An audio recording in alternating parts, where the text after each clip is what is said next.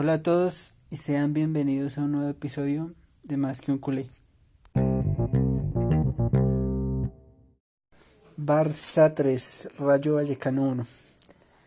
Bueno, un Barça que importante logró sumar tres puntos más, y mantener esa ventaja de 7 sobre el Atlético de Madrid y recortar una jornada más de rumbo a, ese posible título de, liga que espero no pase nada extraño y, no se pierda porque hasta que no esté esto finiquitado matemáticamente yo no, no doy nada por sentado.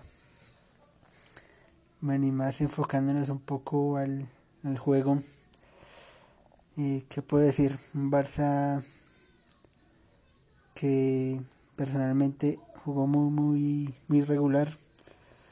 Que hizo la tarea. Eh, sumó tres puntos, como ya, ya lo dije. Pero en cuanto a juego, sigue siendo un Barcelona muy, muy pobre. Se un Barcelona eh, con el acelerador eh, en el en el pie ahí metido sin como que no quería meter el cambio. Un Barcelona lento eh, un Barcelona que que como ya lo he dicho anteriormente no no sé a qué juega muchas veces. Pero bueno hay partidos que simplemente hay que ganar y y este era uno de esos.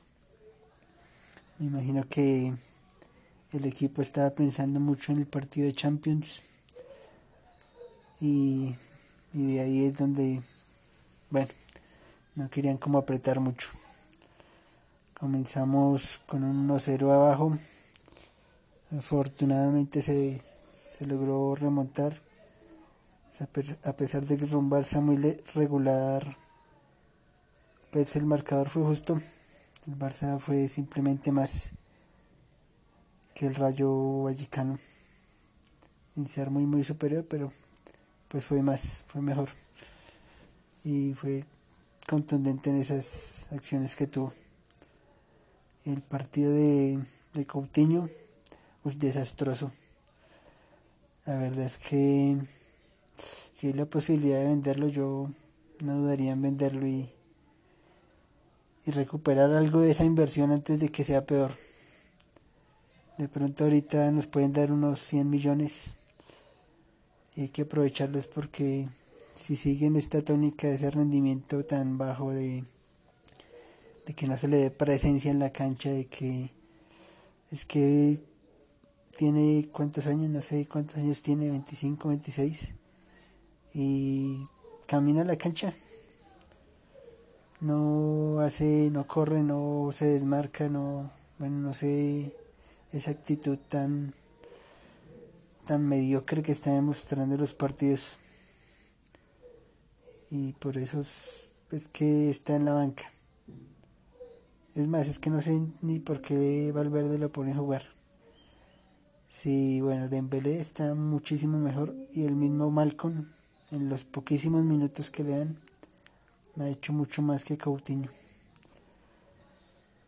Eh, ojalá mejore en lo poco que queda de esta temporada. Y es importante en este tramo final. Porque si Dembélé eh, tuvo esa lesión y no puede llegar al miércoles, pues es muy probable que lo pongan a él. Y por el bien del Barcelona lo mejor es que que intente rendir, intente acoplarse al equipo porque el jugador más, más caro en la historia y lo que ha demostrado es muy muy poco. Ni de extremo, ni de interior, ni de media punta. La verdad es que no, no veo por dónde acoplar a, a Coutinho. Y bueno, como ya decía, si hay la posibilidad de venderlo, es mejor hacer eso y recuperar algo.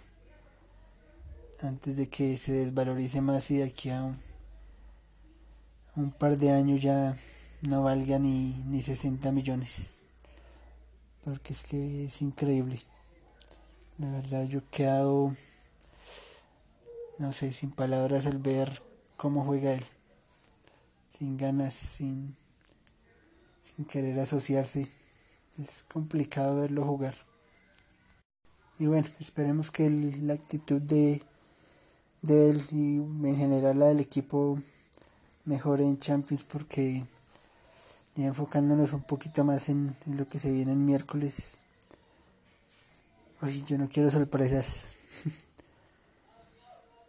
Eh, yo no quiero otra humillación como la de Roma. Espero que el equipo lo dé todo y tenga también esa, esa chispa de, de suerte que muchas veces se necesita en, en esta competición.